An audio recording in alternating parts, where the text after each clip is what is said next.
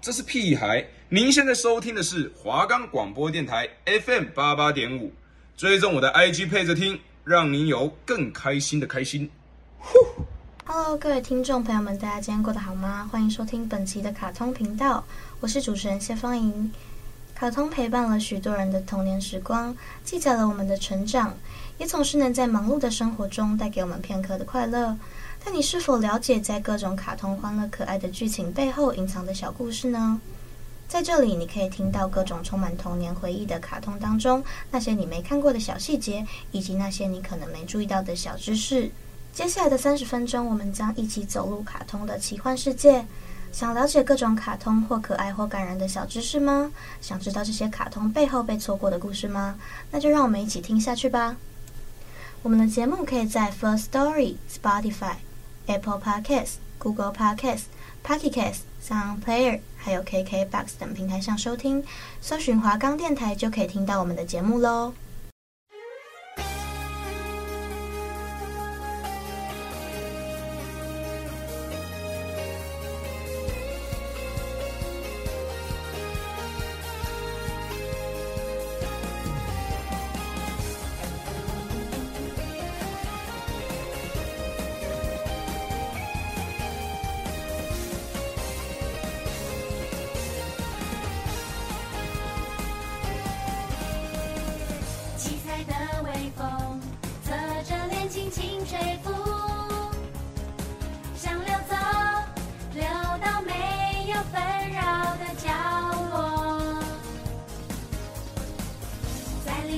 天气传来优美的旋律。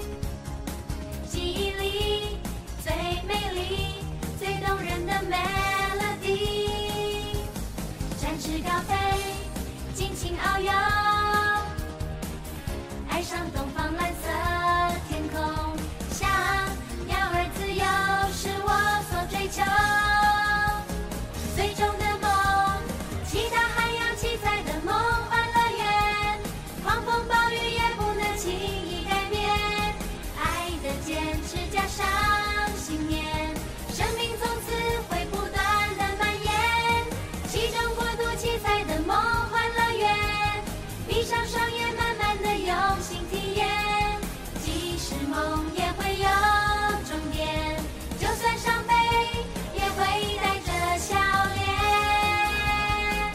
好的相信大家听到这个熟悉的配乐，就知道我们今天要讲的卡通就是《珍珠美人鱼》。《珍珠美人》可以并列在我小时候最喜欢的卡通之一。那让我们首先来讲解它的故事吧。《珍珠美人》是在讲很远古之前，海底王族帕达拉萨族为了征服海洋与陆地，所以与人鱼族展开了激烈的战争。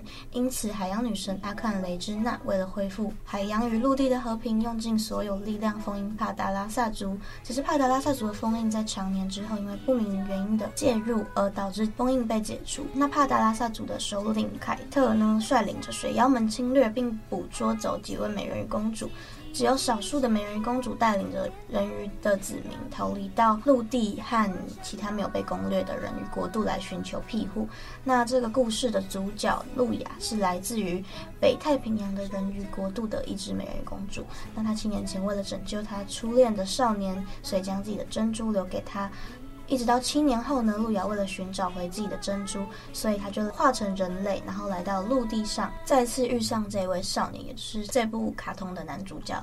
海斗，但是如果美人鱼让其他人类知道他自己的身份的话，那他就会变成泡沫。所以路亚就为了他的恋情，很努力的想要让海斗察觉自己的真实身份。但当路亚找回了珍珠之后呢，在陆地又接连遇上了国家被摧毁、逃回陆地的南大西洋和北大西洋的美人鱼公主波音还有丽娜，他们三个就结盟，然后一起去对抗那些水妖。为了再次恢复海洋的秩序，所以他们必须聚集七个美人鱼公主，然后来。唤醒阿克雷兹娜女神，他们在水妖不断的袭击下呢，他们就会使用珍珠的力量变身，然后再用歌声的力量对抗他们的敌人，同时一边寻找其他的人鱼公主。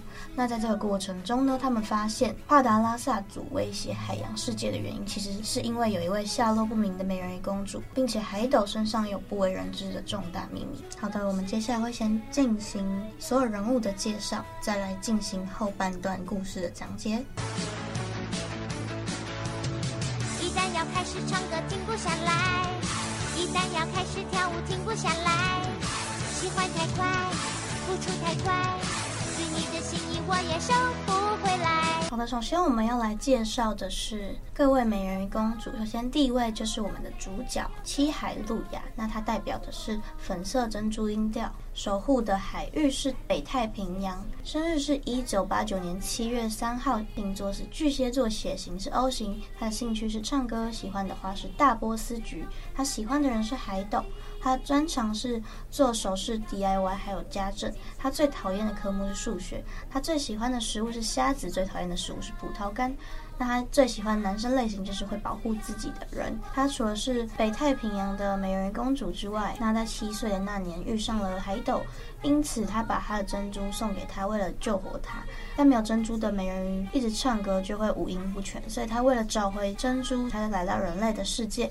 他的个性非常天真浪漫，但是有点鲁莽。在第二位我们要介绍是宝生波音，它是水蓝色珍珠音调，它守护的海域是南太平洋，身高一百五十二公分，生日是一九八九年五月二十四号的双子座，血型也是 O 型。他也喜欢唱歌，喜欢的花是樱花。他喜欢的人原本是他的音乐老师海月太郎，但是后来被一个棉下弟弟，他叫白井主，就是一直追求他，所以他就把喜欢的人改成他。然后他的专长是化妆和国文，讨厌的是体育。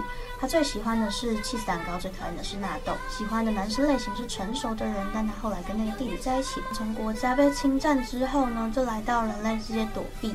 一开始看到露亚就觉得露亚是人鱼，所以就跟着露亚一起。她的个性比较活泼而且温柔，然后有点恋爱脑，跟露亚一样。接着我们第三位美人鱼公主，也就是洞苑丽娜，那她代表的颜色是碧色珍珠音调。她最喜欢的颜色是绿色。她守护的领域是北太平洋，身高一百六十三公分，生日一九八九年九月二号，是处女座。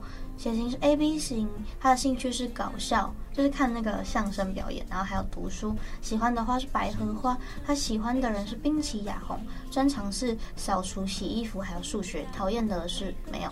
然后他喜欢的食物是精致的料理，他讨厌太讲究的东西。他喜欢的男生是可靠的人。那他也一样是因为国家被侵占之后来到人类世界躲避。于是她就是露亚找到了第二位美人鱼公主，不太爱说话，表面是很冷淡的，所以受班上许多人推崇。但她个性非常成熟，常常穿男生的校服。那因为丽娜她之前是北大西洋的美人鱼公主，所以她很常跟北极海的美人鱼公主一起。然后他们好像有一次是要被抓走，然后他们就一起唱歌，然后攻击那个海妖。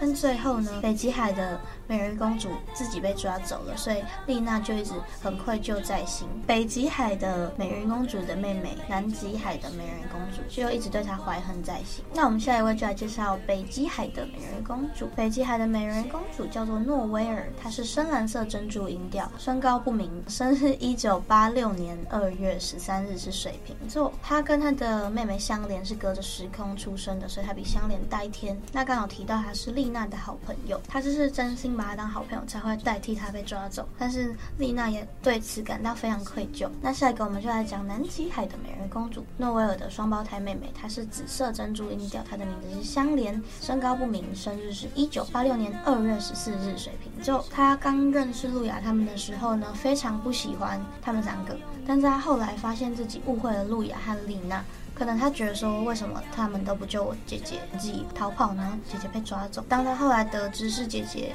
因为把丽娜当成好朋友，才有代替她抓走，甚至丽娜就是心怀愧疚，这些年一直在寻找姐姐之后呢，她就终于卸下了心防，所以就跟他们合作，一起拯救诺威尔，后来也成功把她救出来了。再来要介绍是南太平洋的美人鱼公主，她的名字是可可，那她所代表的颜色是黄色珍珠的音调，生日是一九八四年八月七号的狮子座，她住在露亚的邻国，她和失踪的橘色美人鱼沙罗是好朋友，所以她一心一意想要拯救。沙罗，他曾经也被凯特抓走，跟诺维一样。再来就要讲到那位最神秘的美人鱼公主，也就是沙罗。她所代表的颜色是橘色珍珠音调。她守护的海域是印度洋，生日是一九八九年十一月二十二的天蝎座。那身为印度洋的美人公主，她是众人鱼公主里面最大的。一开始呢，她和身为人类的海月太郎相爱，每天在她的钢琴房外面听她弹琴。后来，她是跟海月老师发展成了有点像是暧昧的关系。但是后来，因为海月那时候要离开印度，但是沙罗是印度洋美人公主，她没有办法跟着海月离开。那海月离开之后呢，沙罗误会海月背叛了她，所以她就怨恨，并且转为怨念，就是毁掉了这个国度美人公主的使命，所以他们被迫要分开。所以沙罗就被她的悲伤以及愤怒仇恨，把她的头发。从橘色染成了黑色，并且因为他的愤怒，所以引发了一场类似海啸，然后毁了他的印度洋的国度。因此，他无法原谅自己以及海月老师，所以他就沉入海底，到凯特城与凯特作伴。这也就是为什么沙罗明明是美人鱼公主，却站在跟凯特同一个阵线攻击其他的美人鱼。黑化后的她的人鱼歌声是可以带给其他美人鱼公主伤害的，因为她唱着悲伤的歌词，给人的感觉是无尽的悲伤，并且带着怨恨。她在最后也爱上了凯特，所以她就跟被打败的凯特一起沉入海里，并把她的珍珠交给路亚保管。然后路亚就把那个珍珠放在一个盒子里，收集那个碎片之后呢，就会重生一位新的接替她的橘色美人鱼公主。那这位接替她的橘色美人鱼公主就是星罗。星罗的生日是二零零四年十二月十八，哇，比我还。还小哎，她是射手座。这位美人鱼公主呢，因为米凯尔的关系，所以一直没有办法用真正的模样出现在路亚他们面前，只能用像是幻影那种感觉。然后有时候他们快要被打败的时候，星罗就会从盒子里面跑出他的幻影来，然后唱出他的歌声来帮助他们获得胜利。所以他有时候也是扮演一个很重要的角色。但我也不知道为什么，有时候他穿着他们学校的制服，然后跟他们一起出现在学校。但是以官方的资料来看，二零零四年出生的星罗是小了他们。们整整十几快二十岁，但我真的觉得她超可爱。可是因为我小时候没有很喜欢橘色，所以我小时候最喜欢的不是她。但是外表来看，她是我小时候会最喜欢的一只美人鱼公主。不知道你们有没有看过一个名是珍珠美人鱼一群走在沙滩上，然后他们越走脚就越长。你们可以自己去 Google 珍珠美人鱼沙滩走路，那真的很好笑。如果这边可以放画面，我一定放上来给大家看。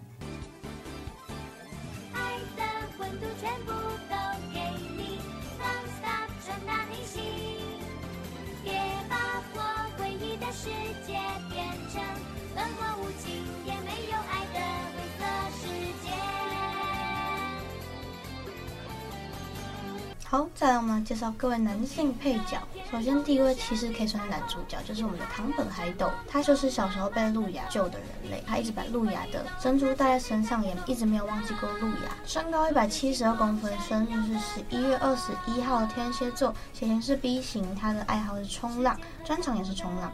他喜欢体育和数学，最讨厌是社会。他喜欢的颜色是蓝色，喜欢的食物是烤肉跟热狗，讨厌的食物是青椒。他喜欢的女生是那种纯真可爱型的，那他喜欢的人就是路亚。他其实真实的身份呢，就是帕达拉萨族的王子，也就是凯特的弟弟。曾经加入过美人公主和其他邪恶角色战争中，并且会使用被封印的隐藏版力量来拯救即将落败的美人公主。也在某一集当中呢，终于认出了路亚美人鱼的身份，但在一次冲浪落水之后呢，他就被一个叫米儿的女生，还有他的哥哥李恩先生所拯救。那因为海斗失忆了，所以他就一直陪在米儿的身边。因为米儿先天他的身体就是比较脆弱，所以他就很好心的陪着哥哥一起照顾米儿。但他那时候已经忘记路亚了，所以那段失忆的时间，他就周旋在米儿和路亚之间。一方面他想起来之后，他又很珍惜路亚，就他喜欢的白痴路亚嘛，但他又舍不得虚弱的米儿自己一个人。所以他就周旋在他们之间，并且一开始的时候，他也不知道路亚就是那个美人鱼，所以他一方面喜欢着路亚，一方面又念念不忘救了他的美人鱼，所以很多人就说海斗其实很渣。第二个角色就是刚出现过很多次的海月太郎，他就是路亚他们学校的音乐老师，他很会弹钢琴，也很喜欢沙罗。刚有提到波音是非常喜欢他的。他有为沙罗和波音都各作一首曲子，是不是这个卡通里的男生都渣渣的？再来就是白金主，那他就是来接替海月太阳的位置，填补可怜的波音心中的难过，因为海月老师走了。那他的年纪比波音小一岁，他非常喜欢波音，但是一开始波音是极度对他反感的，因为他不喜欢年纪比自己小，然后感觉很调皮的男生。但在他的攻略之下呢，波音最后还是终于跟他交往了。接下来就是滨崎雅红，他是一个大财团的小开，他喜欢打拳击，喜欢成熟女孩，所以他是喜欢上丽娜。雅红是一个非常细心也很贴心的男生，总是能发现丽娜的烦恼，并且给她适当的安慰。他就是那种超暖男生，他应该是成年了，因为他每次都是骑机车在丽娜的。虽然在卡通里面的形象海斗比较帅，但是我觉得雅红这种个性才是大部分女生的理想型吧，就非常温柔体贴，然后会发现你的需要，还会骑车带你去散心。海斗冲浪又不能干嘛，就是他也不能在冲浪板上载好，那我们下一个是小波，呃，它是一只企鹅，但它原本其实是一只负责守护封印钥匙的龙马，但是因为偷懒，所以让沙罗偷走封印的钥匙，这他就被惩罚，然后就变成一只企鹅来帮助路亚他们收拾凯特。但由于他留在人间的时间蛮长的，所以他的魔法有时候会有失效的状况。他会变成一个美少年，并且他喜欢的是水妖尤里。其实我蛮喜欢他们这一对人形的小波和尤里人形的时候，他们相爱的过程，就是很有那种小男女孩那种很青涩的，看到对方会害羞那种纯纯的爱。小时候看到这一段都会忍不住替他们开心。接下来就是《珍珠皮亚利》里面的龙夫人，她是一个蚌壳精，她在人类世界的身份是占卜师，但她的占卜准确度非常不稳定。再来就是。妮可，妮可是露雅的姐姐，她不是公主，但她的歌声也十分好听。她主要是负责管理澡堂，她并不会参与战斗。我现在才知道妮可是露雅姐姐，因为妮可的头发紫色的，我一直以为她是紫色那边的美人鱼。而且，如果妮可是路亚姐姐，那为什么不要让感觉比较聪明的妮可当公主，让路亚当？再来一个很重要的角色，米儿。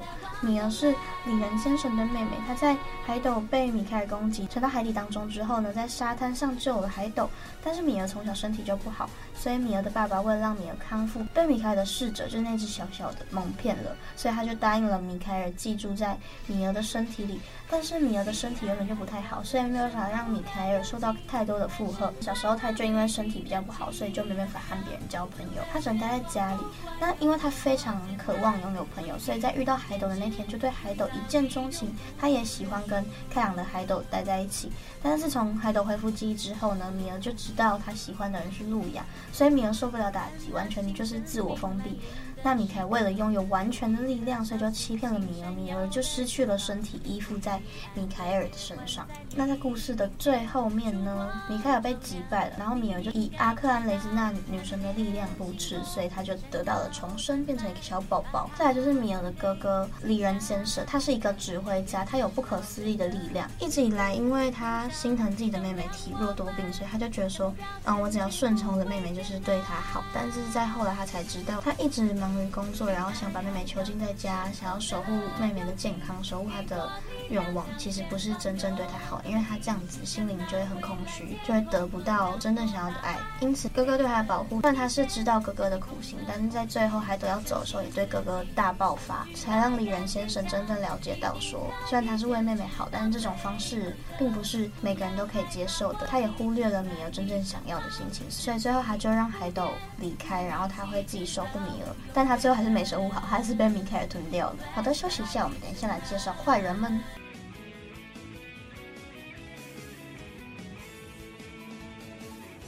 再来，我们要介绍坏人们，还有他的手下们。首先，第一代的坏人就是我们的凯特。凯特其实是海斗的哥哥，跟他一样是帕达拉萨族的一份子。他的本名其实是乐斗，嘿，听起来很逗，堂本乐斗。那他想要得到美人鱼的力量来支配这个世界，代表着黑暗个性，也非常的孤独。他想要将所有人都抓住，叫来海洋女神阿克兰雷吉娜来控制整个海洋，达到他想要控制世界的最终目的。他将四种不同的鱼创造出水妖，成员分别是玛利亚、尤利、伊兹尔以及艾丽尔。但是最后。后呢，还是被七位美人公主合力所消灭。他所创造的水妖其实非常忠心哦，为了使凯特苏醒，也耗尽了所有的法力，所以他们都变回鱼，然后跟着凯特沉入深海中消失。第一位水妖手下就是玛利亚。我小时候觉得她超漂亮，她就是那种金发碧眼、长腿的大姐姐。她的技能是可以使用冰来冻结一切。第二位手下是优丽，她是用钢琴的音乐来攻击别人的技能。她就是刚刚有提到的小波的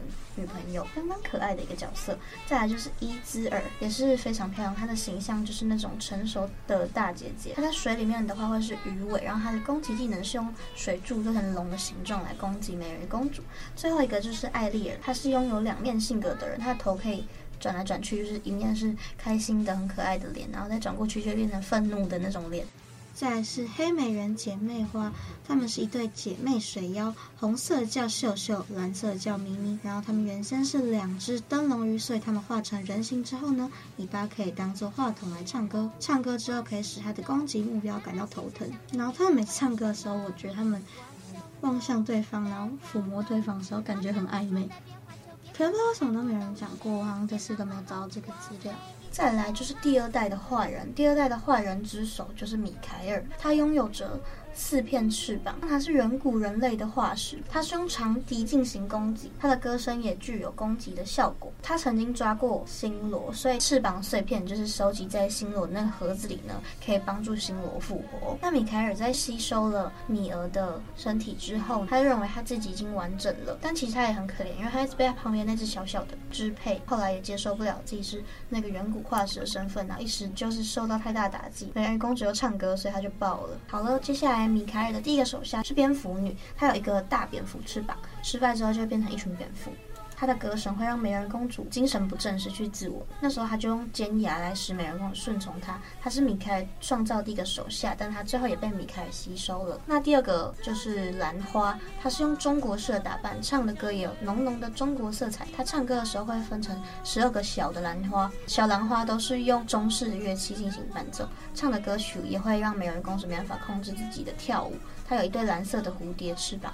失败后变成一群蝴蝶消失，是米凯尔创造的第二个手下，最后就被米凯尔吸收。再来就是阿拉拉，他是一个像精灵的角色，有绿色的俏丽短发，他是一个很爱唱歌的人，是米凯尔创造第三个手下，但他最后也是被米米凯尔吸收。不得不提到，我现在回去听了每一首歌之后，我觉得阿拉拉的歌是坏人里面最好听的。好啦，介绍完所有的人物，那我们现在要来讲解一下后半段的故事。让我的心扑通扑通，心动的实现。哎呀呀，把我的心全部好好牢牢绑住，哼出一首美妙动人旋律。我用热情融化你的那颗心。他们结束了与凯特的决战之后，路亚、波英丽娜还有其他的美人公主就回到了自己的家园，重建他们海域中的。宁静，所以是有暂时一个平静的时间。然后那时候海斗也决定暂时回到夏威夷，精进他冲浪。但原本平静的海洋却突然出现了一个叫米凯尔的人物，让海洋和陆地上都弥漫一个诡异的气氛。就是他出现的时候，还有他的神殿旁边都会有那种 DNA 的柱子。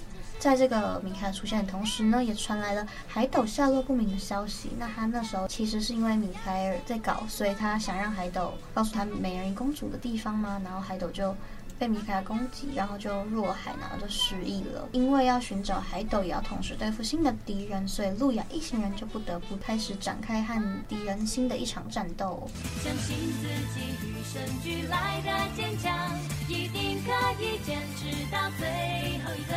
不要害怕，我一直在你身旁，真情不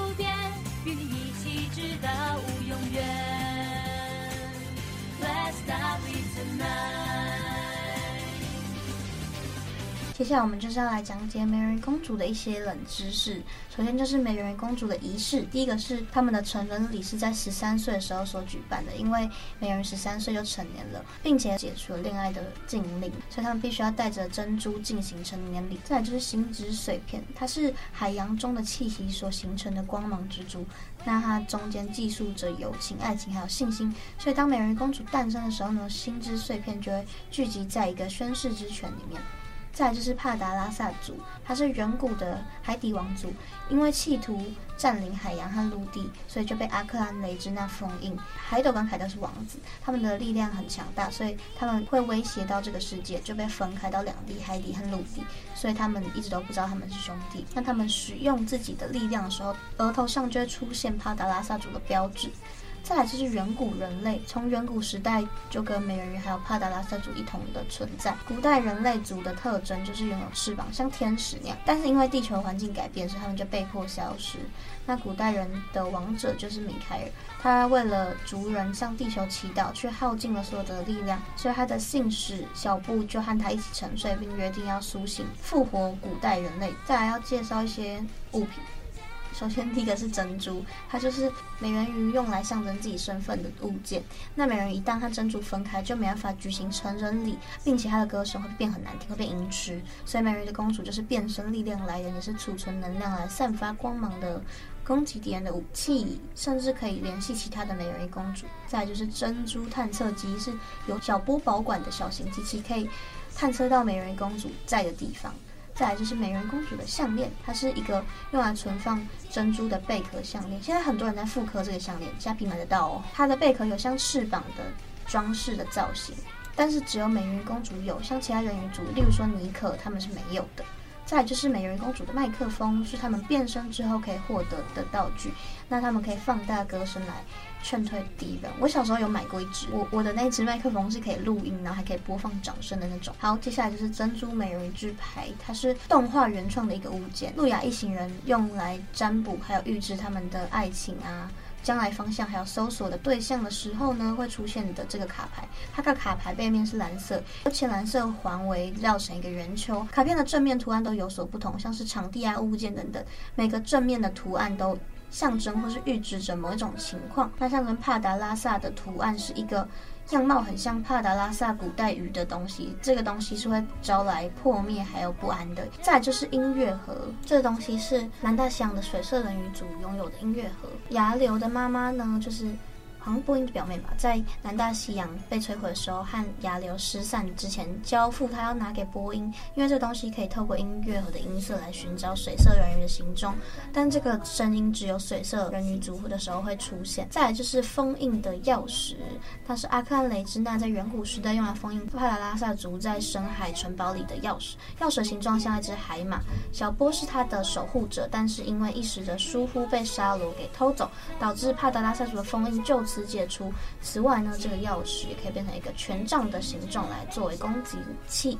再来就是各个场所，首先就是妮可所经营的珍珠皮亚利。是路雅住的地方，也是后来波音他们都是搬来这边住。那在动画中，它是一个海边的旅馆，夏天的时候会推出很多的活动。再就是宣誓之泉，就是美人鱼各各个国家都会有一个喷泉，是美人鱼公主诞生的地方。外形是一个张开的珍珠贝。美人鱼公主在进行仪式的时候会宣誓守护海洋和陆地世界，用这个誓言来联系阿克兰雷之娜女神。接下来建筑就是凯特城。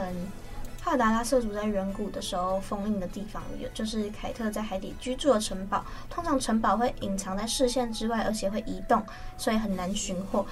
此外呢，这个城堡内有很多被掳获的美人公主囚禁的牢笼，也会有很多杂音来压制美人公主歌声的力量。接下来就是梦的回廊，它是连接梦境和海洋的空间。沙罗在星罗诞生的时候，用梦的回廊带路亚他们来到印度洋。星罗也曾经打开了梦的回廊，将路亚一行人从米开尔的圣域世界里面传送出去。那最后一个就是圣域世界，就是米开尔所创造出来的空间，具有能够压制美人公主歌声的力量。空间内除了很多枪棘鱼啊、始祖鸟那种远古生物，还有很多长着翅膀的鱼，还有长着蝙蝠翅膀的猫等等的未知生物。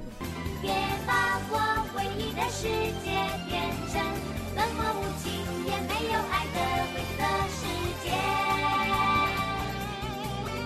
好的，我们最后来讲解一下珍珠美人鱼的相关信息。珍珠美人鱼是由横手美智子原作花森小桃所画的日本漫画作品。它以魔法少女作为题材，由讲谈社发行，在二零零三年改编成为了电视动画，是由爱知电视台来制作。中文版本呢，香港漫画由天下出版社发行，台湾的漫画版本由长虹出版社发行，动画版则是香港的无线电视的翡翠台，以及台湾的东森幼幼台、华视还有某某亲子台播放。那在二零二一年呢，本系列的漫画推出了新作品的《珍珠美人鱼》，作者也是花生小桃。思念是道光芒，围着爱与绽放。许愿或孤单，这场梦依旧在。好的，那我们今天的节目就已经到尾声喽。不知道你最喜欢的角色有没有被我讲解到呢？那我们下一期要讲解的卡通是《飞天小女警》。感谢您今天收听卡通频道，这里是华冈广播电台 FM 八八点五。